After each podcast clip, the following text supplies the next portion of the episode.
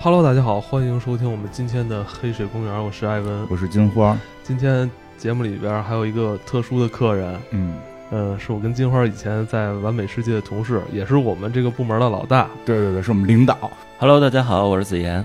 今天咱们这期节目啊，是一期嗯有点奇怪的节目。啊我对跟金花我们就很紧张现我在跟，金花做了几百期啊，跟人聊电影啊，也聊游戏，嗯，嗯，但基本都是属于我们爱好或者说比较期待的一些作品。 对但今天呢，我们想跟大家聊聊我们之前的这个工作，对，这个作品呢，我们本身都不太熟，嗯，嗯，但是我们都特别爱，因为对这个我们的青春都挥洒在上边了，对对对，就是《诛仙》啊，《诛仙》是咱们这个著名的网络小说家，也就是当代作家萧鼎创作的一部长篇小说。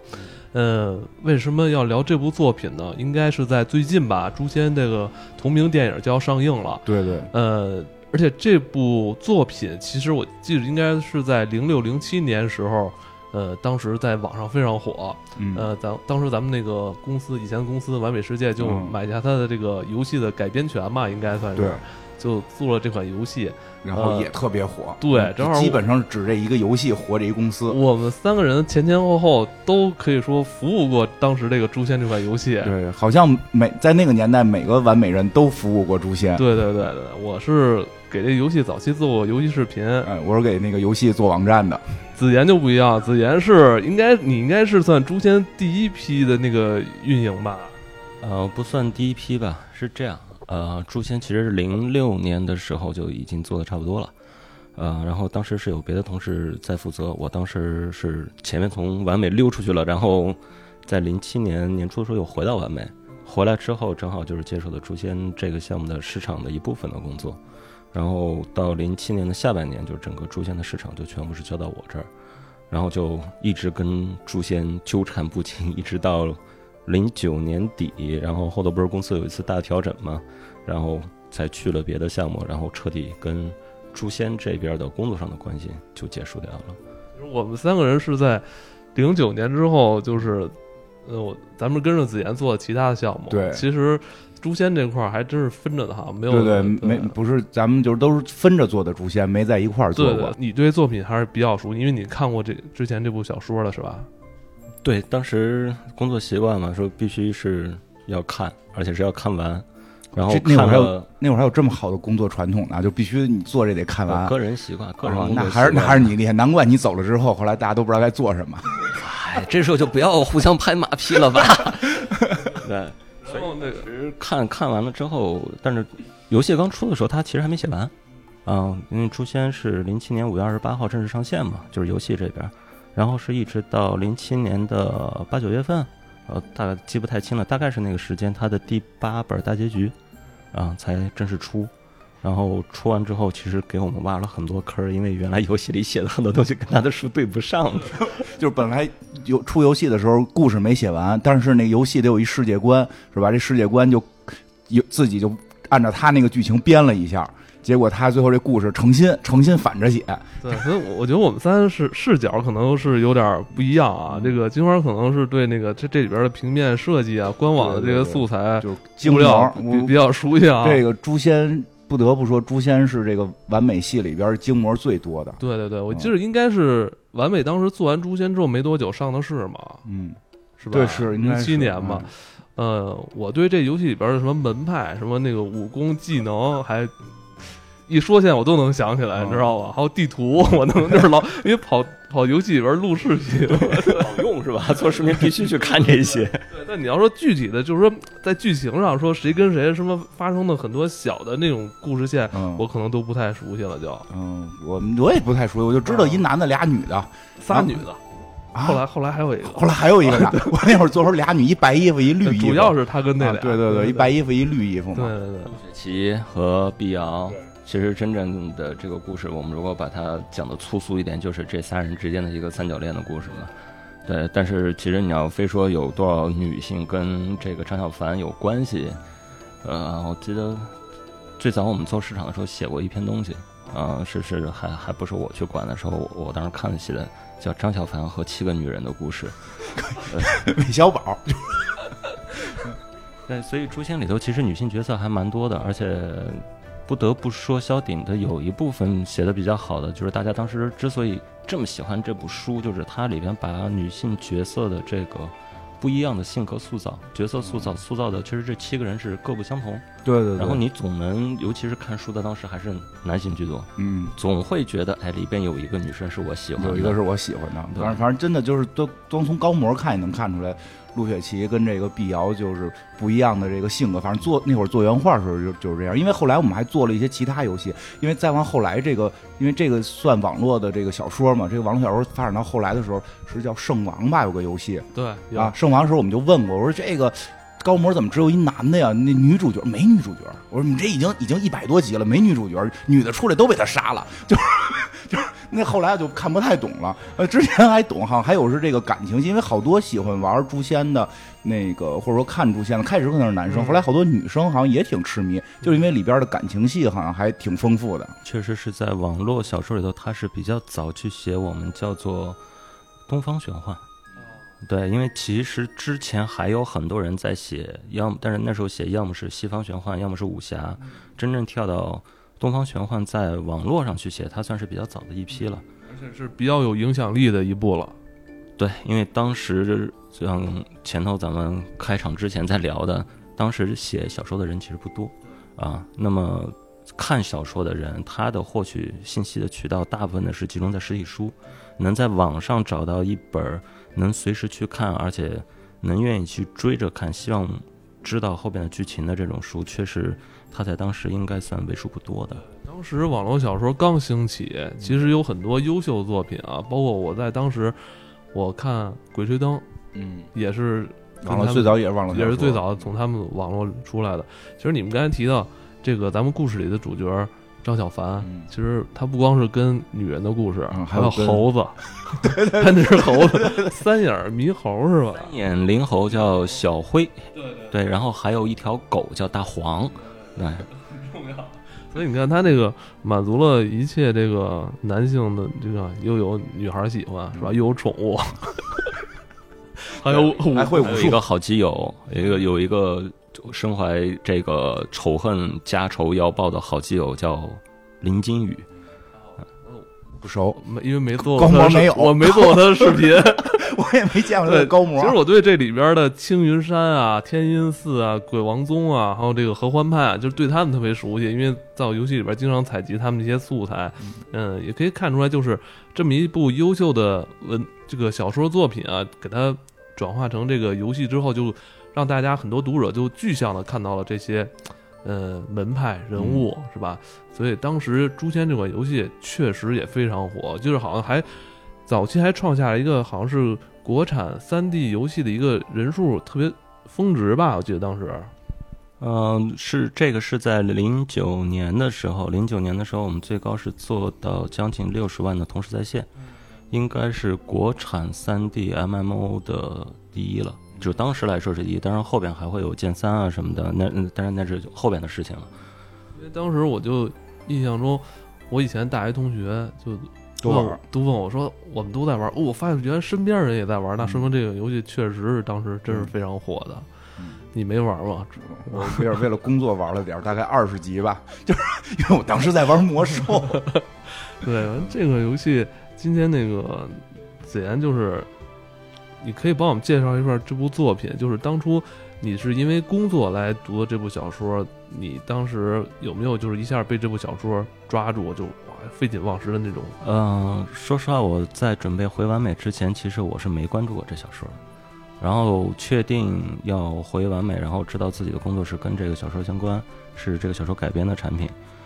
花了三天的时间把前面的七本儿呃全部看完了，追完，当时追完，应该应该是废寝忘食的吧，追的。就是属于看到晚上该睡觉的时候，你不想睡觉，你觉得哎我还再看一点儿，再看一点儿，然后看着看着，然后一抬眼，外面天亮了。不会，因为当时那个老板是第二天要问你什么 吧？你要大家其实没有对这方面的任何的需求，就是说正常来说，你像呃原来工作的时候，老板不会就说啊你一定要搞清楚原著什么的。其实他们更关注的点是，呃后边你这个新闻要怎么写，你的广告要怎么投放，然后你的活动要怎么做，至于跟原著有多大的关系，可能不在他们看特别看的范围之内，但是只是可能个人本身就是喜欢看书，嗯所以正好有一个机会推了一部书到你面前，看完之后觉得，哎，好像确实不错。实话实说，他们还没法放到跟金庸他们这种相提并论的这个程度，但是它里边描写感情的很多，呃，这种情节，包括呃一些配角之间的这种情感，我觉得是非常细腻的。嗯、这是原来的早期的网络小说里头不多的。因嗯为早期的网络小说更多的时候，就是我那我那时候也天天趴在起点上看书，去看《鬼吹灯》什么的。呃，虽然写的也很好，但是它里头讲关于人和人之间相互的感情不多，他们更多的是我在写一个事件，我要把整个的事件去说完。然后到萧鼎这边儿，就是那一阵大家吐槽特别多的是他的情节推进非常慢，大部分的文笔就是篇幅都用来写感情了。但反过来，愿意看书的或者比较呃感性一些的人会特别喜欢小鼎，这也就是刚才我们聊到为什么后头好多女孩愿意来看这本书玩这个游戏，因为女生可能感性的成分更多一点。这次如果电影要上的话，你会有期待吗？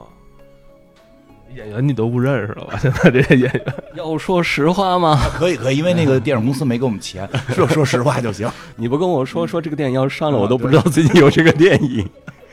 但是前段时间《诛仙》的那个电视剧上的时候，我倒是大概关注了一下。嗯、说实话，改的比较多，然后而且可能我关注的点和其像看电视剧的这帮粉丝、这流流量明星的粉丝，他们看的点不太一样。会把自己带入到张小凡这个角色吗？不会，会带入谁啊？看他呃穿绿衣服，我不能把自己代入成一个女的吧？就是整个那个说下来，我唯一会形成共情的感觉，然后可能看的时候真的会有一种想要呃流泪的冲动的，呃是田不易，对，就是张小凡刚到青云门之后拜到田不易的门下嘛，然后田不易跟他的夫人叫呃他他时间太长了记不住他媳妇儿的名字了，但是一直记得是前面田不易一直表现出来的是那种很严厉的，就有点像小时候我们在家里跟父亲相处的那种感觉。他跟张小凡那种关心但不说出来，然后一直到最后青云门被这个各种呃魔道来围攻的时候，田不易做出一定的牺牲，然后包括他的夫人后头去，我们可以理解为叫殉情。啊，那种状态，包括他在最后的时候说出来他对张小凡的关心，啊，当时整个触动特别大的就是想出来的不是说哎这个小说里主角张小凡他们怎么了，而是说啊好像小时候一直到现在跟家里父亲相处的都会是这么一个状态。听着还是有点这种金庸金庸这种风对风格的这种作品，对还是跟后来的这种网络小说 有点区别，感觉。对，它的故事线还比较丰富哈，嗯除了咱们刚才就是，呃，戏称的张小凡跟三角七个 七个女七孩儿个，女人它其实还有很多像这种，嗯、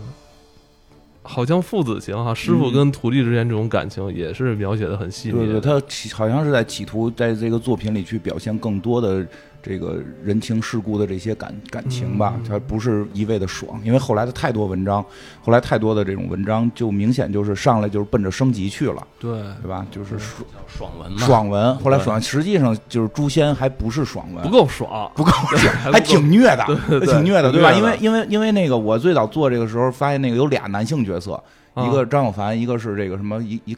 鬼力。哦鬼力。啊后来他们跟我说这是一个人，对对对对对嗯对吧？因为从造型上看差距特别大，黑后来化嗯对啊，就是这主角还能黑化，真因为我真的那会儿我没看过，你给我们讲讲这个怎怎么黑化的，我对特纳闷儿。呃，这个黑化的过程细节我太长了，我也记不用讲细，节，基本上就是他前面就认为自己就是一个呃普通孩子，嗯然后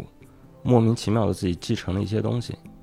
然后就在拜到青云门下的时候，其实所有的人是为了保护他，但是他会觉得这个过程当中会有一些这个就是感觉自己不受重视啊等等，嗯再加上后来他出来遇到了呃，在门派里遇到了陆雪琪，然后出来之后路上遇到了碧瑶，碧瑶就感觉碧瑶的这个角色很像这个呃黄蓉，嗯，就就是他跟碧瑶相遇的整个的这个场景，特别像黄蓉遇上郭靖。嗯机灵鬼儿，能感就感觉出来有一种金庸的这种 风格。他不光是金庸啊，他好像感觉是把金庸的很多作品都吃透了，嗯像《射雕》啊、《笑傲江湖》啊，嗯还有那个《神雕侠侣》，他很多东西他给你重新编排了一 下。然后呢，对，但是最后他黑化的原因，其实就是因为碧瑶，呃，我们叫碧瑶，可能是失去了暂时失去生命吧。因为到现在，说实话，我一直不太愿意承认说碧瑶真的死了。嗯，啊因为反正做那游戏出来的时候，碧瑶应该就是这个状态吧。对他好像留了一扣儿，他就哦昏迷了，嗯嗯他就一直说醒没醒，后来呢也没醒吧。嗯、只是说他的碧瑶的父亲是鬼王宗的那个老大嘛，然后就是嗯鬼王，鬼王上来把他放进了一个什么，就是当时你记得怎么做过的 CG，嗯有一家还是这就是这个情景的重嗯现，然后是把他放那儿，然后有个什么法阵，嗯，然后就走了。然后后边在书里就再也没提到过跟这有什么关系 了。但是反正那会儿游戏的时候，一直碧瑶还是主角之一，就就但实际上游戏里他没没有没有活着活着出现过，对行动着出现过。对对对，哇，你跟他跟你说 CG，我还真想起来了。那个 CG 当时是这样，是我们到零九年希望去做一些新的改编，但是这因为当时这个书已经完结很长时间了，嗯呃，但是就包括我们想往后做，呃，你游戏必须要有新的故事线支持，对对对，那我们可能需要自己再去编一些新的东西出来，那么但是又要符合原著的东西，我们不能胡胡改，所以就想呢，我们唯一能留下来当时的一个大家都关心的一个没解开的扣儿，就是碧瑶到底死没死，他到底怎么样？所以那个 CG 的最后，你们还记得吗？就是他的镜头就是那对合欢铃在晃，然后发出了叮当叮当的声音，在那个一个空的通道里头，然后。我们也没想好到底他应该是死是活，所以给了这么一个镜头。对，因为您不能完全不能去颠覆作者的原来的意图。他最后反正他最后作品里也没说这姑娘怎么着。 反正那个我，反正 何文玲一出现之后没多久就淡入淡出，然后出现了 logo，因为 logo 是你加的， 加了各种什么什么四四比三的，什么什么多少分辨率，各种版本，然后十五秒的，还有五秒的，哦都都这很重要，那合欢铃儿很重要的一个物品。 那最后这个这这个这张小凡就变成这个算是坏人吗？他不算坏人，他可能更像是一种，就是说黑化的好人，黑化之后，我只为了达到我自己的一个目标，嗯我去做这个事，我要去完成这个目标，但是我过程当中我不会去做任何不正义的事情。嗯但是我去做的很多事情，可能正派反而会觉得你是跳出了一些规则，嗯啊，然后包括当时他使用的那个呃武器，应该是叫噬魂杖嗯啊，它上面其实是噬魂珠和一个什么东西结合起来的嘛。那么当时那个珠子其实对他也是有一定的影响，可能会激发人的一些这个邪念负面的情绪。嗯他在鬼力的这个状态下，其实又有点杨过那种感觉，啊，是吧？对对对后期杨过就是也是越但是越来越厉害，被很多正派人士所对对对所顾忌的那对，种包感觉但是但是他比这个狠，因为杨过那个还没敢直接说弄对成就是加入反派这对种，对因对，为他是已经算是加入这个反派阵营，是但是依然有一颗正直的心，对， 是所以这就感觉萧景是把金庸、梁羽生啊他们作品都吃得很透，嗯因为又有点他这种感情，就是他也是属于是正派弟子跟那个邪教女子相恋嘛，所以他又有点就《白发魔女传》里边的嗯那个叫什么那个任任盈盈跟那个令狐呃冲对吧？哦他都有这种，对就他等于我觉得他把之前那些那些他对们吃得透了，很但是之前吃透都了哦有一个就是不敢跨过那一步，对，这个大哥是敢，确实是可能跟可能跟作者的年纪有关吧，嗯因为作者本身嗯他年纪应该比咱们是要再大一些的，嗯就是在他更年轻的时候，他能接触到文学作品，应该就是金谷良文这一系列的东西。然后，但是当开始有网络之后，再有网络的一种可以，当时说可以解放人的一些天性的这种感觉，嗯，所以就是把前面积累的东西，在这个时候做一些释放，往前还很可能哎推就了嗯推。对，可能就产生了这一些后边的这部出现的东西。是不是？其实看看这书的人，好多还是挺喜欢那个黑化之后的角色啊。呃，反正我问过看嗯这个书的女生，啊，就当时那个在项目组里头不是嗯就都是女生，你招的女生女生为为主，主要是你招的。跟我有什么关 系？我去的时候就基本全是女生了，唯一后边进来一个男生还是我招的。嗯 但是就是他们看完之后，他们会觉得，哎，黑化完的鬼力，他们会觉得是，不是说呃我这这这个角色不好了，而是说这个角色会让他们更加心疼。嗯，因为这个还真是一个，算是在这方面的创新。确实，这里边儿其实很多很多那个角色啊，像刚才咱们提到张小凡、碧瑶、陆雪琪啊，还有张小凡的师傅嗯那个田不易是吧？就那应该是叫苏如，然后田灵儿是吧？这也是田灵儿后期也我看也变成了女主之一了啊。嗯这次电影要上也是他们四个人的一个四角恋爱了合体的海报，感觉 田灵二，田灵二说起来的话，他这个角色，我们如果往金庸那边比，他就是有点像岳岳岳灵珊嗯，小师妹，小师妹，但是呢，好在他爸不是岳不群嗯啊，他爸还是一个好人。嗯也提到了。嗯，跟之前这个金庸先生他们这些作品相比，但是他们这些作品更多是描写侠客，是吧？对这个侠之大义嘛，尤其像郭靖这样的人物。嗯，你觉得这部作品里边儿也着重描写了这个有关侠的文化吗？我觉得他可能跟呃金庸老先生的那种侠不是一个概念，就是我们一提金庸说金庸的侠，侠之大者为国为民，但我们发现他所谓的为国为民的侠之大者，应该是更确切的说指的是郭靖和黄蓉这对夫妇。然后其他的，你比如说杨过，他可能也是一个就是比较，呃，不走寻常路的这种，但是他其实身上也有侠的这个，就是游侠的这种概念。但是如果来看《诛仙》里边的话，我觉得侠的定义不在张小凡的身上。对于张小凡来说，他更多的是一个平民少年，然后经历了很多本不该经历的磨难之后，被迫推到了一个位置上，他要去怎么面对这些事情，用他的一个不是很成熟的世界观啊等等这种与人交往的方式去处理这些事情。而里头真正一直秉持着侠的这个理念的，其实是他的那个好基友林金羽，因为林金羽跟他一样是，就是他们小时候是被屠村的嘛，之后他们两个是被亲人们救上来了。那么林金羽一直秉持是我要去找到当年屠村的真相，去找到这些邪魔外道的人，我要让更多的村子免于遭受我小时候的这种经历，所以我要，呃，努力的练功，我要变得很牛逼、很厉害，我要能够斩妖除魔，去卫道。呃，很多侠的定义的表现其实是展现在他的身上。然后另外一个侠对于里头的话，更多的还有一部分就是我刚才说到田不易。田不易平常是一个可能脾气很暴躁的，但是真的当呃魔教围攻过来的时候，原本大家一直认为是正派的这种侠义化身的青云门的这个掌门，会发现，哎，其实当年的那个惨案是跟他有关系的，就是他已经有点走火入魔了。他为了追求的是个人的一个成就，就是，但只有田，那有点像岳不群的那个意思，但是他的做法可能更极端。你说他可以去噬魂珠，为了噬魂珠，他可以去屠村，嗯啊，但是另外，田不易是唯一这时候敢于知道自己完全不是对方的对手的前提下，愿意挺身而出的嗯啊。然后包括他的夫人苏如，其实田不易和苏如可以看成是，呃，性格有些不太一样的郭靖和黄蓉。嗯，就真的到大是大非面前的时候，他们是唯一还能秉持着自己一直认为正确的这条道路走下去的人。还在坚持正义。嗯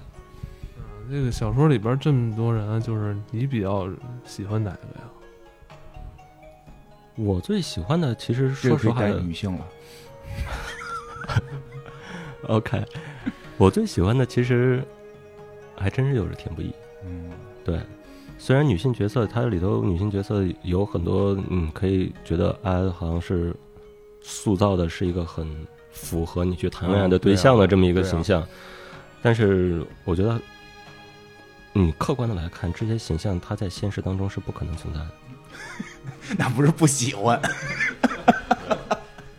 就无所不敢想，还是找过，发现好像不太能遇到不。太不太可能，不太可能出现这种人。嗯，这金花你呢？嗯你就是我你你做了这个，你算当初啊，嗯给这个项目做了很多这个官网，啊这个对是吧？设计，嗯，你在没有了解这个故事的嗯前提下，你觉得你比较钟爱哪个人物啊？碧瑶吧，是吗？嗯对，啊一个是最早做的，就是真的我这个在完美那会儿上班的时候，这个诛仙是个大项目，嗯，谁去了都得都得弄下诛仙，然后弄弄呢，大家又都不想弄，就在网站部，因为嗯活儿特多，活儿特别多，而且项目组比较强势，因为对对对因为人挣钱。重点对吧？项目因为当时我们还有一个项目叫赤壁，他们的那个他们那个项目组在我们网站部就得求求你给我们做一张图吧，给我们改改吧。 赤壁也还行，赤壁当初是移动攻击嘛，但是吧？对啊，但是但是那会儿就是说，那不行，这做诛仙呢，怎么能做赤我壁我们呢这？技术也很强大的， 是吧因为？确实是诛仙是在完美地位比较高嘛对对对，然后那个，然后后来我是被专门安排在给诛，就是服务诛仙组，嗯因为我家住得近，我能能晚回家。嗯，然后呢，就是确实做了挺多，我做的第一个官网就是开始是做专题嘛，我嗯，记特清楚，第一个专题做的是是热舞派对，还你记有人记得这个游戏吗？ 热舞派对儿，对吧哦当？时是跟那个另外一个厂商的竞品友对对友对商对竞品，对啊精品，然后老板主要是我们那个最大的老池老板一说就是热舞派对儿，啊然后呢，这个这个做的第一个官网就是整个这个这个大的官网就是诛仙，然后用的也是碧瑶这个形象，因为实际我对他们的认知基本上是来自于我们做官网时候的文字啊、图片啊嗯这些。然后我觉得那会儿的美术确实也挺厉害，我觉得对就光看图能看出两个人性格来。我不知道故事里性格是不是，但是陆雪琪总给一人一种就是不不近强强势，啊对对对，是吧哦不食人间烟火，你跟他讨好去，他嗯，对吧对？你跟他讨好去，他得说滚的这种，就是或者哎，连滚可能都不说，游戏里专门有一段，我记得好像是陆野琪舞剑的一段那个动作，嗯，就看着特别的，对，很强势，很啊就冰冰冷，你可能去逗他，他都不会理你你。不喜欢这样了，嗯，我喜欢那种就是跟别人特冰冷。 到我这儿可以嬉皮笑脸，因为我也嬉皮笑脸，但是陆雪琪看着到我这儿都嬉皮笑脸不起来的那种， 就是那个碧瑶就会看着，就我觉得是因为那个当时原画动作呀什么的，包括服装啊、发型啊什么的，看着会挺机灵的，就跟那个刚才子妍说的似的，就有一种黄蓉的感觉，而且那个从原画看身高也比黄蓉高，所以就觉得还挺喜欢。而且那个碧瑶确实在书中，她最后的这个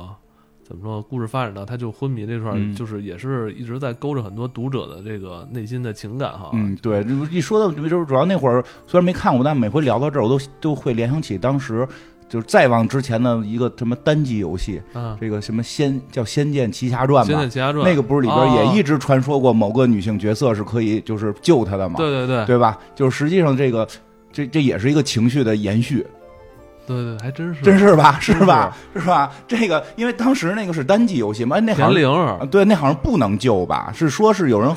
后来哦后来有人说是能改，能把那游戏改了，那个人能继续使，但并不是真的剧情救他，并没有好哦像是隐什藏么摘剧情。九十九熟熟果是吗？叫对熟对儿对果，反是不正是那个就跟个早的，你说的应该是那个林月如他们从索要塔里头出来的时候，哦然后林月如被拍死了嘛，嗯那是最早的版本。林月如对，林月然后后边林月如是有一个更新的补丁加进去之后，是说是那个魂魄没了，然后要去摘，就是你说那个九十九个鼠儿果还是什么东西，还是抓能九十救九吗个傀儡虫，呃，能让他活过来，他但他后头可能记不得就是发生过什么事儿了。如我记得好像是一段剧情我记得是有一补丁，好像是在你最后全都结局的时候，啊它好像还会出现对的，这但个已经有点变成都市传说了。呃对对对，有点跟那就个有人说你玩水下那八你关那似白的。板，就说你那个九五版没有，我这九八版什么对柔情版才才有，就对是对以前对对是有对，这么一个对好像哈，后来是加过，是算官方加的吗？不知好像是官方家对的吧？反正因为当时对我来讲，我那个林月如对吧？做这项目，我带入的就是说，碧瑶就是这个姑娘，就是全全世界的人民都在考虑她到底是不是去世了，能不能把她救回来。哦，我操，这林月如也是有那个特别费钱的一个技能，记得吗？千金，就是扔钱啊！对对对，记得真清楚，你们我都记得模模糊糊是了吧。反正我记得是有一扔扔一次是一千斤还是九对对，千九反百正九有十一九是斤？有一个什么扔钱的技能， 特别逗。哎，这这个真是一种这个。就跟这个可能有联系，我觉得可能大家在看这部作品的时候，也把自己就是代入成张小凡了。嗯，可能他的情感的这种牵扯啊，可能也都是放在碧瑶这边多一些。嗯，但是确实从这作品里能看出非常多之前的优秀作品的这个融合，对，因为就确实因为我没看过原著，就导致我看到他，我看到了很多，就直接我会看到很多，哎，这不是那个角色，我就因为我为了做这个项目嘛，我就会直接把他们带进去，因为我记得好像那里边是这个游戏吧，里边有一个就是什么跟类似于白晓生似的这种人排名的，还嗯是还是就什么都懂，就是一什么都懂一大爷哦吧，长着周胡子一仙，啊，对对对，长一胡子跟大爷然后他带了一个，据说是他孙女儿叫小环，嗯啊啊，啊小环也是七个女人当中的一个嘛，一直很喜欢张小凡。嗯，万人迷嘛，张小凡。万人迷段誉。嗯其实那个在当时，哎，你还没说啊啊，等于就是你当时在做官网的时候，对啊就是还是对碧瑶这碧个瑶角嘛色，对对对，情有独钟哈。就是碧瑶这个角色会比较喜欢，对，嗯，其实我们知道，就是在这部作品里边啊，不光是有这些门派是吧？有门派就有武功是吧？有武功就有这些学功夫的这些人物。呃，那可能一开始大家还是按照以前的那种武侠小说的套路是吧？看谁学武功，然后比拼这种武力。嗯，嗯，但我们知道也是应该在零六零七年开始啊，咱们网上开始流行的这种玄幻、这种带有玄幻修仙这种元素的这种作品，其实诛《诛仙》也算吧。周仙准确的来说，它应该是一个算玄幻了，因为它里边我们看它的情节设计里头，它有大量的这种呃非现实的元素在里头，包括它后边呃会有就是正派和魔道都想去找到应该是魁牛，嗯一个上古神兽，会有那样的剧情，大家都想说搞定这个神兽能获得一些什么，呃，无论是什么内丹之类的这种东西。而这种传统武侠里头其实是没有这种设计的。嗯就是他， 这就是跟这个武侠跟仙侠的区别，对是，吧？包括他那个摄魂珠嘛，嗯本身其实它就带有点这种魔法味道的这种嗯元素嘛。就是他们实际练的不是武功，是魔法，嗯，他们其实是准确说在修道嗯啊，修的是他们自己认为正确的道。所以，呃，正派的话，比如说金云门，他们是希望说能够呃体会自然，能够去代让自己能够代表上天。所以你会发现，青云门当时游戏里头，呃，这应该记得，青云门的很多技能都是跟雷有关的。那么雷其实是在中国传统的这个道的里边，它是代表一个上天的正义的惩罚的这么一个概念。然后天雷滚滚，对补邪，然后你反观这个呃鬼王宗，包括合欢、合欢派，就是他们的很多技能用出来的时候，你会发现它是一种，比如说带着血腥气，然后带着这种呃，包括有一些魅惑，嗯那么这些其实是一个反派，但是他们修的只是说他们跟正道的方向不一样，他们自己修的是自己的一条认为正确的，能够更快的和找到所谓的真我，达成一个自己需要的目的的这么一个道。嗯就是就是因为他这个看起来到后来都是什么御剑飞翔，能对能对能对站剑上就飞了。对，这个其实就是跟武侠的区别。这还是有这个道教思想在里边，哎，是不是？哎，不，就是我就是多多多问一下，你这不个是你不多问，你不是那个你也信那个白 云，你不是白云观的那个没有没有白云对观没有白，我们都是那个叫叫五行遁术， 就是不不御剑飞翔，都是五行遁术。 啊然后这个哎，那会儿之前的这个这个叫什么来着？就嗯《蜀山什么传》来的《蜀山剑侠传》啊？对，《蜀山剑侠传》里边是不是会跟这个有些接近啊？真正的玄幻修仙的开山鼻祖是《还珠楼主》的蜀山。哦，对对对那个应该很多，包括现在什么御剑啊，包括什么正派和这个魔道他们的可能的这种发展的方向，然后还有很多这个所谓的境界的定义，都是后边大家都在借用《还珠楼主》做的一堆的设定。其实就是还是这个《还珠楼主》做的最早的这个设定，嗯而且他那个我记得是出的会就是非常早，那解放前哦吧，对我我记得得是挺早的嘛。啊很然后早，而且也是史上第一大坑，到最后人挂了也没写完。 这 个最怕这种了。对啊，就是让人心里难受。你就对你看不看？你说让我们看不看？看半天没结尾，对吧？因为我记得我看过那个是电影，呃，嗯洪洪洪金宝演的吧？就是徐克导演的吧？啊，好像是，蜀我山记得是有洪洪洪金宝挺早的啊参那演电影就叫那个电影就叫《蜀山》。啊，对啊，那就是因为然后有一大票明星在里边，对对然后他对讲的其实是蜀山当时里头其中一段的故事，因为那本书我当时专门找来，虽然我知道它是一个史上无敌大坑，但是我还是憋不住找来看了。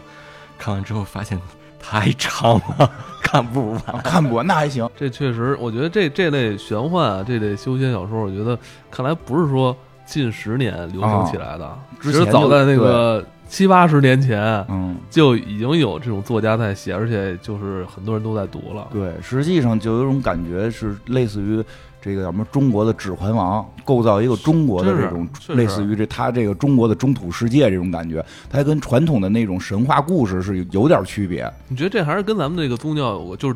本土的道教是有关系对的，哎对吧？对对，它像宝剑这个这个肯定是道教文化，因为真正说上战场打仗主要是靠刀，对没他妈拿把破剑这个， 对？吧？因因为不是特别一样。嗯呃，因为它整个的，我们刚才说到《还珠楼主》，它只是近代的这个玄幻的开山鼻祖。嗯但是其实，在它之前，你去翻古，就是呃古代的很多的这种什么随笔文摘，嗯你能找到大量的什么剑侠录啊之类的这种东西。嗯，它里头有很多是在讲一些很玄幻的事情的，所以蜀山只是说把它做了一个归纳定哦义，然后我把它确定为一种新的风格了就。之前有一些民间的故事，我操，这坑太深了！嗯那今吕洞天宾我今天真是呃上被上了一课。那说为什么剑就是大家叫御剑飞行，然后剑在中国古代它是有很多其他的定义的。呃，道教的代表它是用剑，但是道教的剑它更多的是桃木剑和金钱剑，然后真正的剑它是在古代是君子六艺之一嘛，它是被作为礼器来使用的，所以包括到最有名的唐朝的时候李白，那现在李白已经被玩烂了，但是李白还有一个身份，他是唐朝当代的剑仙。嗯那他同时是号称是有有一个评书专门讲李白的，是讲他作为剑仙一生如何在江湖上行侠仗 义。我一直怀疑，我一直怀疑是李白火了，自己给自己写了几首能杀人的诗。李白是我这个直 直见的这个，对对对，是有呃这个习惯哈是有是有，但是他反正他说他杀过人，国家也没逮他哎。，那你会关注这这些玄幻的影视剧吗？玄幻的影视剧，早期我还会去看，但是现在可能看的不多，因为呃，之前比如说特别火的什么《三生三世》嗯，啊、我我也会去看几集，然后觉得如何？嗯。哦还是你心中的玄幻吗？我觉得它只能叫一个披着玄幻外皮的言情剧，嗯因为它更多的还是言情，就是始终在讲感情的故事。因为本身它的原著的起源地、发源地，就是作者最早发的时候是把它发在当做言以言情小说读者为主的这种文学平台上的，呃，然后包括有其他的类似的改编，就是游戏改完过来的。你像我离开完美之后，不是去做了一段时间的《古剑奇谭》吗？那么《古剑奇谭》的那个影视剧，嗯、终于知道马哥的游戏是什么 了。对我们经常给马哥的游戏打 广告，但每回我们都忘了游戏叫什么。 《古剑奇谭》那个电视剧，你去看的时候，它也会尽量的，包括当时游戏改的，还有一个《轩辕剑》，对呃，《轩辕剑》拿《轩辕剑三》改的电视剧，你会发现里头重点的笔墨是放在了情感描述上，然后很多原有的一些像《轩辕剑三》里的江湖大义，呃，就是这这种就是呃有有点金庸老先生的那种感觉，就是在他原本的游戏里边的这种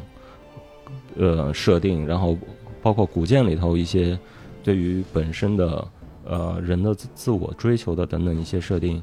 被淡化了。那么可能是因为一些呃审批的上面会有这个要求，说你不能过多的描写什么东西。呃，但是我觉得相当一部分原因是现在的编剧，就是国内的做影剧的编剧，电影呢不是特别熟，不好评价。做剧的编剧，大家以写这个言情写习惯了，他觉得一定要这样才能形成戏剧冲突。但是可能，呃，别的地方可能会碰雷，所以就没有人愿意去试。然后慢慢的就变成所有剧就都是言情剧了。言情比较保险一些，对，是比较披着安全。披着各种外衣的言情剧，比如对比如披着科幻外衣的爱情戏，不是， 嗯，就是我让我去我 呃，对，是不对？某某不是吧？我不要不要提名字了。我前年还看那个优酷上就是那个《烈火如歌嗯，》，迪热利巴，就是这叫没念错，迪不迪是不是迪热利巴，迪丽热 巴，迪丽热巴。 错就错了，没关然后系。哦我看那个，我觉得也是，你以我也是抱着这种说玄幻或者说带嗯一些武侠味道的剧去看，因为演员都这么漂亮嘛，是吧？嗯结果看了发现，好像还是大段的，就是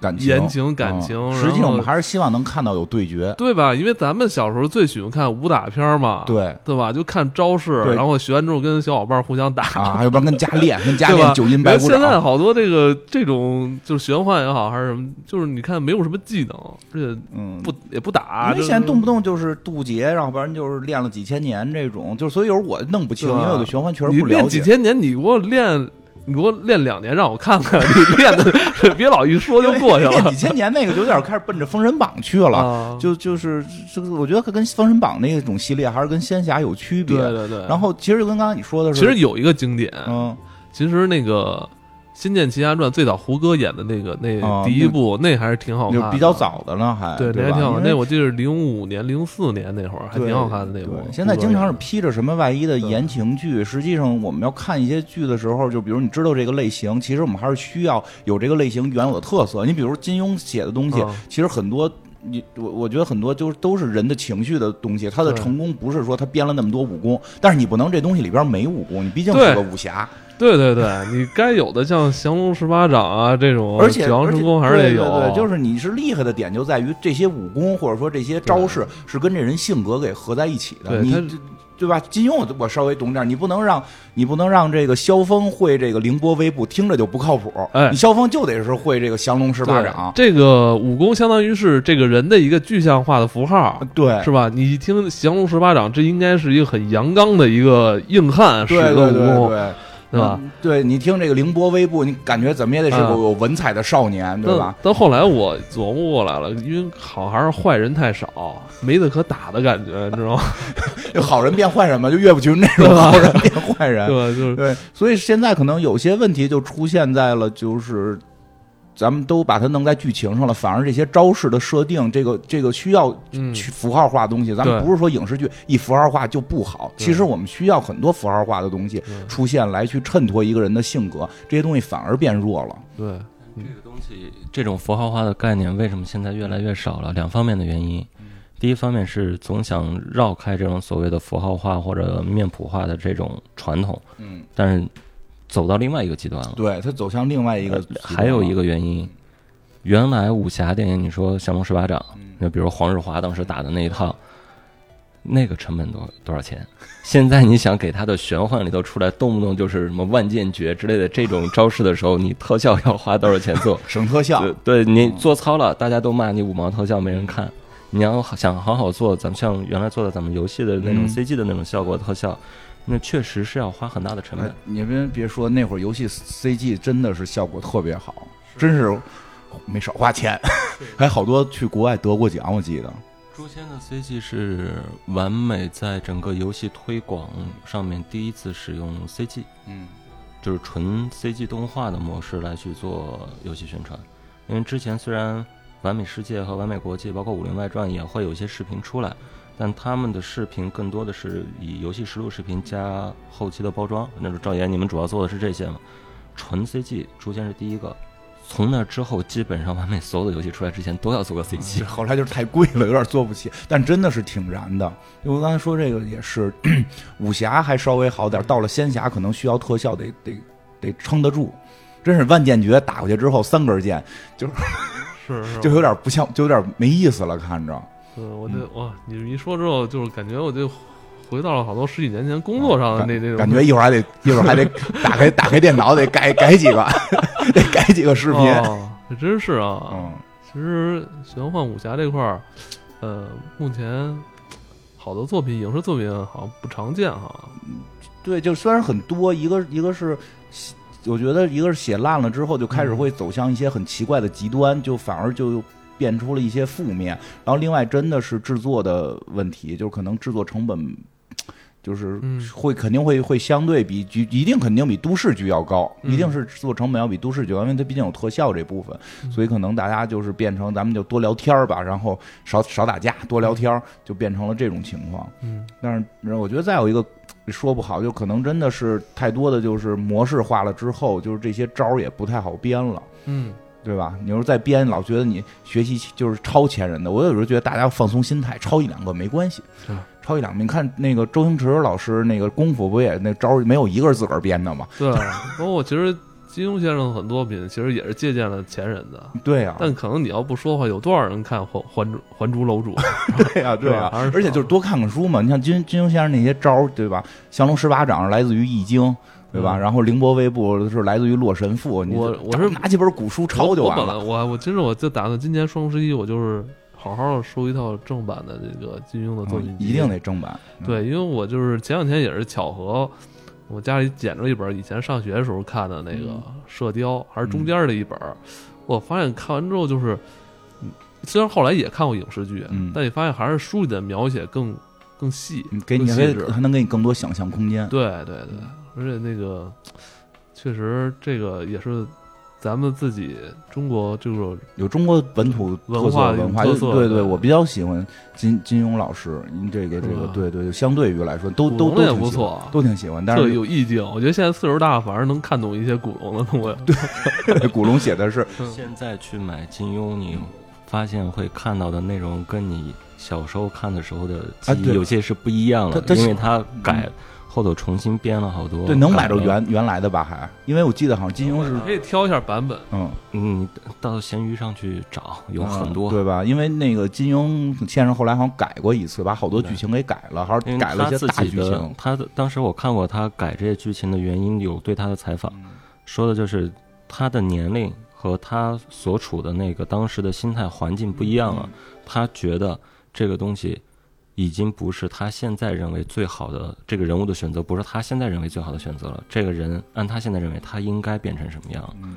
所以还是不一样。而且小时候看书吧，就特别习惯把这人物，嗯，嗯非好即坏，就是非黑即白啊这种感觉。这好像你会发现，长大的时候再看，其实很多人物还是复杂的，对，而且他当时在书中或者在故事里边的这种选择，还是跟小时候看的这个感觉对，不一小样时候还是没那么多人生体会，对啊嗯对吧？因为现在每个人都做着小时候觉得错了的事儿， 我觉得也不是坏事儿，对不是说说啊，你回去一看，说你小时候觉得你现在做的都是错的，你现在就错了，因为小时候你可能还不懂这个世界，对嗯，吧？而且包括这里边很多素材元素啊，其实还跟《山海经》有一些关系。对，对，三燕零和小辉，包括刚才我们其实提到一嘴，就是他们会有正派和魔道一起去找的那个夔牛，夔牛其实也是《山海经》里头描述的一个上古神兽嘛，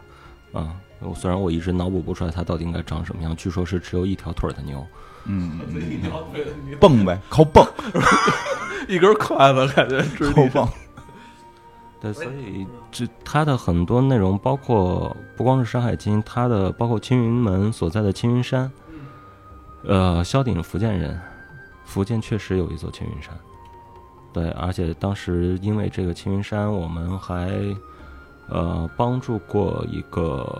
诛仙的玩家，他想自己做一件事情，就是他要到真的青云山去看一看，嗯，从北京骑自行车有直接有去印了象，很重要的事件，蹬自行车事件，好跟08爱情还有关吧？哎零零八年的时候，嗯呃哎，跟爱诛仙情有关吗？有，我记是得当是跟爱时情有刚关跟女友分手，然后希望说，因为一直他跟女朋友也是诛仙里认识的，哦，嗯，然后两人分手之后想纪念那段感情，然后就准备骑行了，然后还是一个媒体知道了之后来找到嗯我们，然后就是当时到公司问说，哎，你们的玩家要干这个事儿，你们知道吗？挺浪漫，呃我们说啊、这这个可以啊，我当时第一反应就是他需要什么帮忙，我们我们可以啊，我快来活了，我们。一会儿你就得剪这片子 去，然后，然后，然后聊聊了一下，跟那个玩家聊了一下，最后还是觉得感情这个东西其实是很私人的一个东西。对，我们如果把里头加入太多商业性的东西，其实对这个呃玩家的感情也好，对对于整个我们因为大家喜欢《诛仙》是喜欢里边的这种情感也好，都是不太正确的一个事情。对对对，真所以是最后我们只是说，我们可以用我们在各地的你路线上的办事处，我们都帮你打好招呼。你到那儿碰到任何的问题，需要帮助，你也可以随时找我们的人。嗯然后过程当中，我们给你派一台车，给你做随行保障，我们害怕你出事儿。然后别的，我们所有的都不参与，你就去做你想做的事情。嗯，真的刚才子突然妍很提有嗯子妍提到，就是咱们以前可能工作中经常遇到的一些可能需要处理的问题，可 能算我们工作的一部分吧。嗯其实就这种事儿有很多，其实咱们以前做的很多宣传，其实都是根据跟玩家就是对关系很密切的。嗯，我他当时刚才这么一说，我就突然回想，好像现在好像国。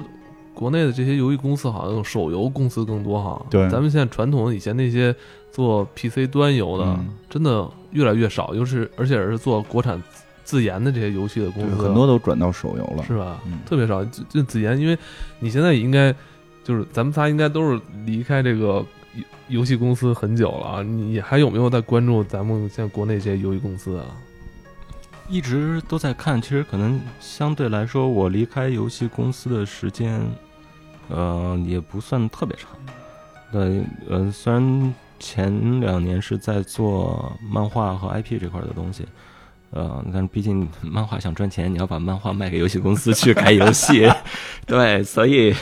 呃，和他们还有一些打交道的地方，但是现在跟咱们当时做游戏的时候，整个大环境完全不一样了。对，前两天还在和赵鑫，还记得吧？嗯，知道。还在和赵鑫聊。现在我跟他不是在一块儿，都在那个公司吗？哦，我们一个作为一帮老的做端游的嗯过来的人，在看说现在的手游公司的他们的做游戏的方法。和我们当年做端游的时候，做游戏运营的方法是完全反着的。嗯，对，我们所有的产品上来之前，会先去做营销，嗯先去做口碑，先让大家关注，然后这个产品上了，然后它的人数起来了，我们赚到钱，嗯啊，现在的手游是我先通过各种呃推荐位、应用市场，嗯，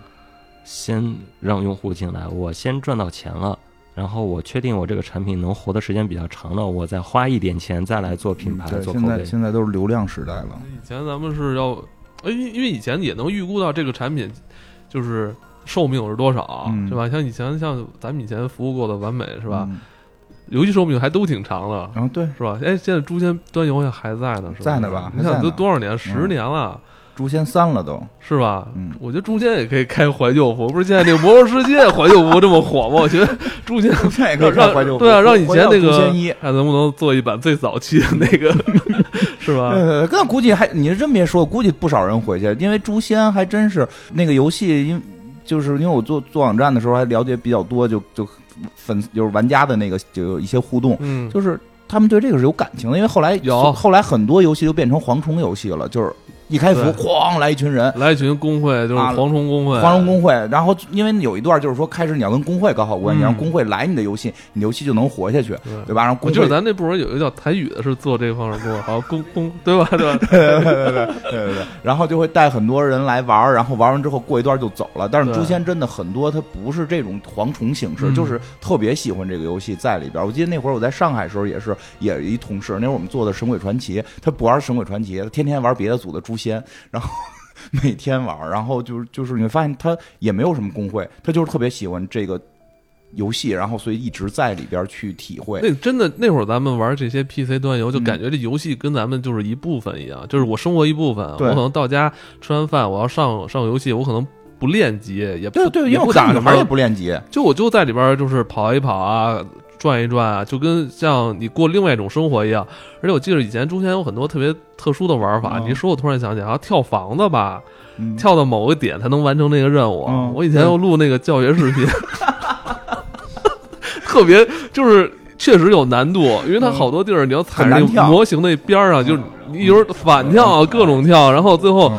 你你也录完之后，其实你也会玩，你嗯你也就会会玩这任务了。就对发现，但是你会有一种成就感，就是现在的游戏跟以前游戏并不太一样，就是以前游戏确实在很多地方还是有一点儿难度的。有时候吧，我也说不好，这是游戏的问题啊，还是人的问题？因为那会儿就是像我刚才说那同事，就是上去他也不怎么打怪，嗯，他就在城里跟人聊天儿，哎，我也是喜欢跟人聊天儿，对吧？要对，你知道最大的差别在哪儿吗？你现在去玩游戏，包括现在你甭管是玩端游还是玩手游，你一进去之后，因为大量的人他玩游戏的目的性非常强，我要对升级，我要到排行榜最前面，怎么怎么样，所以你完全是被系统带着往前走。呃没错，而之前在玩诛仙也好，玩魔兽也好，大家在里头，你玩的是另外一种生活方式。它在里头最后能让你留下来的，不是说这个游戏多好玩，嗯而是说对你在里头能跟一些可能你原来完全不认识的人在里没头错变成很好的关系，然后大家那是你们的一个交流和沟通社交的平台。对，真是这样。因为后来真是游戏就突然玩的人越来越多，之后就功利性越来越强。不是说这个挣钱的功利性，就是我在游戏里，我我我得我得争取排名，我不能漏落下去。就然后呢，游戏就会也开发着奔着这个去对做了很多功能，会辅助这种状态。对然后结果就反而最早玩游戏那波，其实是进去体验另一种生活的人，因为你会发现，本来你呃，可能固定有跟你就是呃聊天的人，嗯或者在游戏里边进行这种互动的人啊，嗯他去被系统安排做什么日常，对，所 做以日你就常变任得，务。所以你就觉得，哎，好像没有人在陪我玩了。嗯，那我只有两种选择，一种是我跟他们一样去做那些固定的任务，就你也不交流了，做完你就下线了。对，嗯那就慢慢慢慢，这个可能就是导向另一种发展了。对，没有原来的那种设计，现在是你的任务，你只能自己去完成。嗯，嗯，原来就像刚才赵岩你说那个，呃，跳房子，我们往上跳，那有些女生操作是不好，嗯，她死活就是跳不上去，但是她非常想要那个成就，要那个称号，虽然这个称号可能一点属性都不加，嗯那时候就会有一堆愿意来英雄助美的，然后说，哎，我我可以骑着坐骑带你跳啊，或者我有钱，我买了个坐骑，我就能过来跟你炫耀啊。坐骑不便宜，好像最早是六十八，后来还有一百多，那时候十多年前啊， 对，所以就是它里头当年的游戏设置是会促进你们尽量多的社交，嗯，而现在的变成是说，我恨不能让你都不用管，你你摁一个键，然后你对嗯看着你的角色自己去干所有的事儿，把然钱后充到位就可我以。我到最后返回给你一个数值、就完事儿了。嗯就是现在的游戏可能更多的除了竞技型产品以外，别的游戏感觉已经丧失了很多游戏最原始的对乐趣了。就是网游最原始的乐趣，真真是这样。就是网游很，其实就是我觉得网游最早就是平等跟交流。确实就是你可能我在生活中啊，各各行各业、各形各色的人、是啊吧？嗯，但是我进入游戏之后，我们在某些程度我们是平等的，对，对，是这样。呃然后呢，再有就是交流，你就在游戏里边，你你也看不到对方到底是谁，他嗯穿的什么样，什么样，你也不知道。是因为最早的时候，那个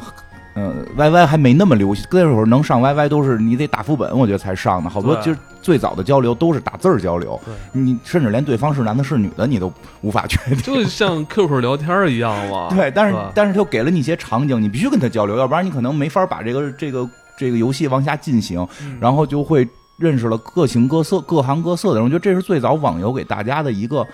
一个氛围，就是我们在这里平等的认识各种各样的人，对，对吧？所以当年的这游戏里头会有很多这个真的从游戏里走到现实里头，然后嗯对结婚的，嗯，然后真的在现实里头成为好兄弟，然后到现在有什么事儿还能互相帮把手的。嗯但是现在的游戏里头，你很难感觉到这种氛围了。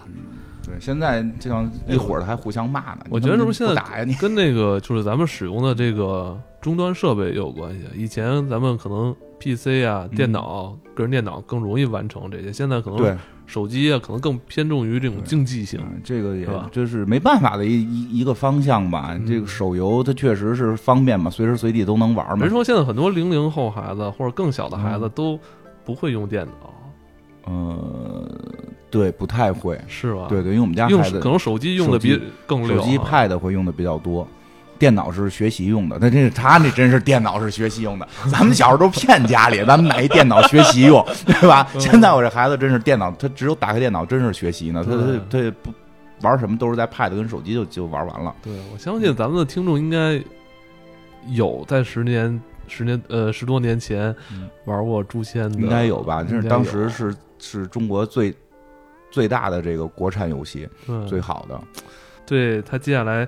要改编的这部电影儿有什么期待没有？因为我知道刚才你也提到过，你对目前这个呃咱们这个国产这块儿玄幻影视好像不是特别满意。当然，这部电影马上要上映，是程程晓东执导的。陈晓东的话，可能还有一些可以期盼的地方吧，毕竟他原来是拍摄过一些好作品的，呃，希望不要变成一个又是被现在这些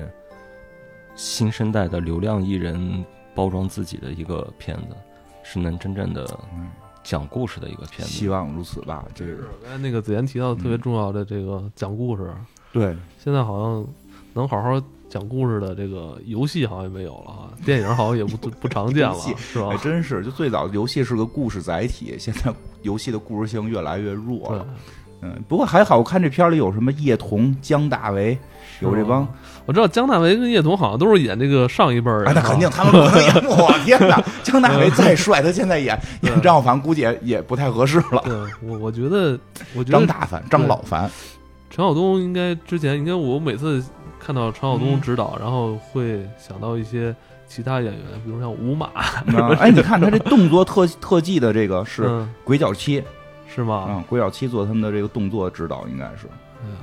这个今天这期节目特别有意思，我跟嗯金花从来没有聊过这方面，因为我们对这个不太熟悉。不太但我熟但我突然发现，以前我们这个部门老大哈， 确实那个嗯今天他确实看书比较多，嗯，我觉得还是给我们就突好好介绍了一下，给我们二给我们俩吧，嗯，上来一课普，及了一下，讲了点中国玄幻故事。对嗯。哎，金花，你呢？你对这个电影有什么期待吗？因为我是看演员表，嗯，觉得包括那个那个，还有就是就是有好多当时咱们看那些武侠，就是这个叫什么金庸的这些武侠电视连续剧啊或者电影里边出现的这些人物。这个这个演员嗯在演这个，所以我觉得至少他在老一辈儿的这个应该是能有保障的。新生代的这嗯些，肯定现在的这个电影市场，你肯定得用点儿这些年轻的这这些人嘛，这些对演员嘛，所以就是我觉得他们如果能够发挥的好，这个片子应该还是能能够对有有一定期待的。所以我其实我也挺期待他能拍的好的。对我也是挺期待的。虽然我不喜欢，就是我自己个人不是那么喜欢玄幻，但我觉得毕竟它也是说这个我们的这个文化的一个分支，百这叫什么百花齐放才是真正的好嘛，对吧？嗯也对，所以这种玄幻故事能拍好，其实也不错。对，确实是。其实我们可以关注一下，其实就是在近些年啊，有关诛仙的题材的手游也好，还是嗯端游也好，还是咱们刚才说的，嗯，后续的其他的这些作品，其实热度还都不差，对对热度对，其实都不差。手游前两年出的嘛，对，哎对，那咱们节目最后吧，咱们就聊会儿私天儿吧。啊对，对对，那子妍那会儿，我们俩跟你也是有好有好几有几年了吧？有几年了嗯有几年。后来我们就陆陆续续从完美出来之后，各奔东西。嗯、嗯。你现在在做什么项目呢？这也是在创业是吗？ 我现在几几摊事儿吧，就是干的事儿比较杂，嗯，就是纯工作上的事儿的话，就是在一个做 AR 的技术公司，然后跟别人一块儿来创业去做一些内容创造的东西，然后还有做一做呃互动剧的一些策划啊。当然，现在就是能占我主要精力的是在做潜水，对，主要是在菲律宾啊和呃跟朋友在那边一块儿有自己的潜水店、潜水学校。然后教教人潜水，然后自己去潜潜水。在菲律宾的 PG 岛，就是可能国内查中文名的话叫海豚湾，嗯然后还有科隆岛，啊、菲律宾的这两个岛上我们是有自己的店，然后店里头带吃带住，嗯，然后所有的教练全部是中国人，嗯就是没有任何的语言的障碍就问是题。他能能教我们是吧？像我这种不会游泳的能学吗？呃，如果对未来不期望说一定要把这个变成一个专业特长的话，嗯其实嗯不太会游泳的去没有太大问题，哦就但不是会游泳也可以标准来说是要求你能游二百米，啊啊那我游不了。但是我能游八米，实话实说，我自己刚去考证的时候，我也不会游哦，泳那就是行，那我对听懂了，就是行。啊、嗯能能学，然后学完之后，其实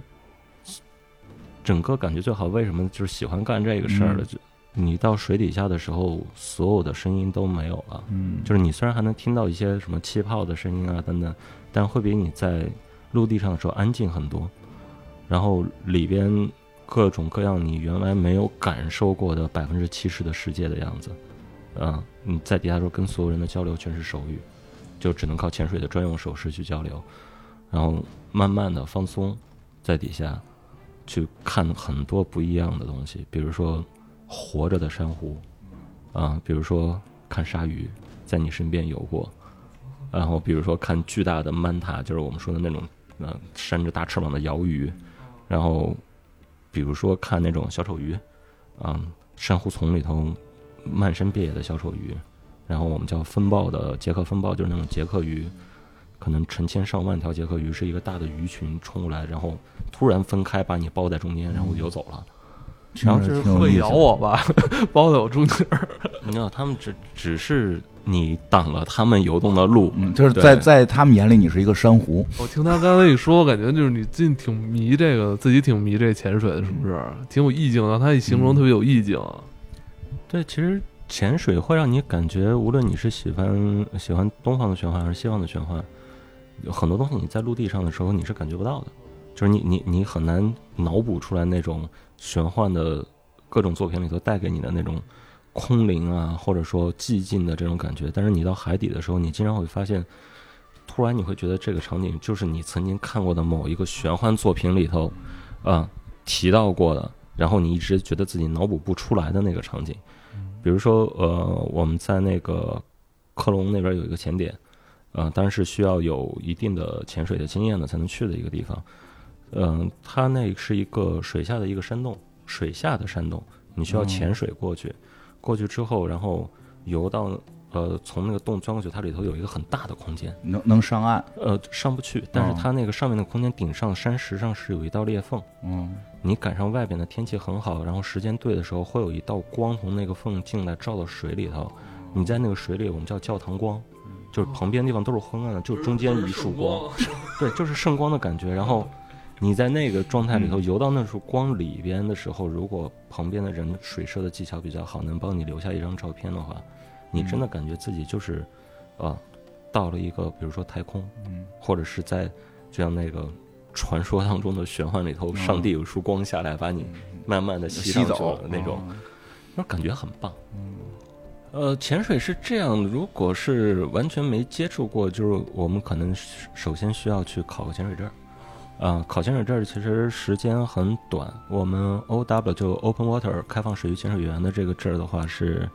呃，三天的课程，啊、三天之后就呃结业，然后只要你考核过关，就直接发证儿，你就是持证潜水员了。啊、它是 O W 潜水员是可以下到最大深度是十八米，啊，十八米你能看到很多东西了。呃，然后就想再往上升的话，就是我们叫 AOW，就是所谓的进阶开放水域潜水员。AOW 最大深度是三十米，然后可以两个课程连学，连学的话就是五天嗯啊、OW 是三天，然后 AOW 是两天。嗯，然后要去学的话，菲律宾的考证的价格应该是算比较低的，嗯啊，虽然肯定比不上泰国涛岛那个号称世界潜水员工厂的那个地方，它是价格最我目前知道价格最低的地方。呃，但是涛岛的交通没有那么便利，你得先到普吉或者先到那个曼谷，然后要倒车倒船才能到涛岛上。去我们那儿就比较方便了。北京现在有直飞马尼拉，呃，飞到马尼拉之后，如果是去 PG 的话，呃，可以包车包船，就是我们叫车船联运。加到一块儿的话，四个小时就直接到我们店里了，嗯就从机场出来四个小时就就是到你店里说一了。下店名啊，呃，美杜莎潜水，行对，大家记住了啊，要要学可美以珠上可以直接搜到美杜莎潜水。飞猪是吧？对，好，飞猪搜索美杜莎潜水，嗯你这美杜莎不是就是咱们知道神话里边那美杜莎是吧？嗯就是就那个就怕那个人有的现在起的是同同音不同义啊，对，对就是那个美杜莎嗯，美丽的美，对姓姓这个一个木字边儿一土的杜，对，然后草草字的头沙是沙，嗯对，或者想咨询更多的话，也可以直接微信上面找我，因为很很多人想考之前，可能他会有一大堆的疑问，比如说嗯金花刚才问、我不会游泳行不行之 类的各种问题。都是节目效果， 提前都问好了我才问的这个。就是想先咨询的话，可以随时找我，嗯然后加直你微信呃直接加我微信就可以微信是什么？你小心点儿，小心爆，嗯小心你微信满。啊、没问题。嗯我这微信里头本来也没多少人，所以随便加。呃，微信号子妍的全拼，然后九幺幺二。我回头把这个放在咱们本期行节目简介里边吧。啊，大嗯当然家肯定是问的多，去对的少，有 有做好做好心理准有备。兴趣的朋友可以关注一下，因为近年来就是潜水这个项目也是在国内越来越流行了。因为啊对以前大家可能去海边啊度假呀、就是找这种这种小岛啊度假，普遍都是歇休息嗯啊、或者说做浮潜。嗯但是现在呢，就是大家已经不满足这些休闲项目了，就是想玩玩更好玩的，是吧？对做做潜水，哎我觉因得为这个嗯听他对听他听子妍讲，我觉得真的，其实这是一种自我修炼的一个过程。因为他刚才说水底特安静，我觉得挺适合你的。啊你不是对睡我觉怕怕吵啊 吗？啊我是挺想去的，包括他说圣光那种感觉，因为嗯对啊像卡梅隆他们就是也就是这个伟大的电影导演、艺术家，他也是要就是进这个深嗯海，他认为这里边是能够让人。悟到某些智慧，因为确实是可能是我们日常生活中根本不可能见到的景象因为。他跟子妍提嗯到，就是有这边有百分之七十的景象是你从来在陆地上从来没有看过的。嗯，对，我觉得这可能我们对自己的这地吸球力还挺大的，还不够了解。是。嗯，来对美杜莎，可以看到很多以前的那个，他们说那什么鲛鱼是吗？鳐鱼，鳐鱼，那不是坐骑吗？ 那个对，长得很像那个原来《诛仙》里那个坐 骑。其实那个按英文名的话，我们叫 Manta。嗯对，就是有点像，哎，就就是那个什么？福奔啊啊，它的学名叫福奔。嗯，就是那个吗？对，啊，就是那个动物海海就海王里头那个啊，福福奔就是那黑个福奔啊黑福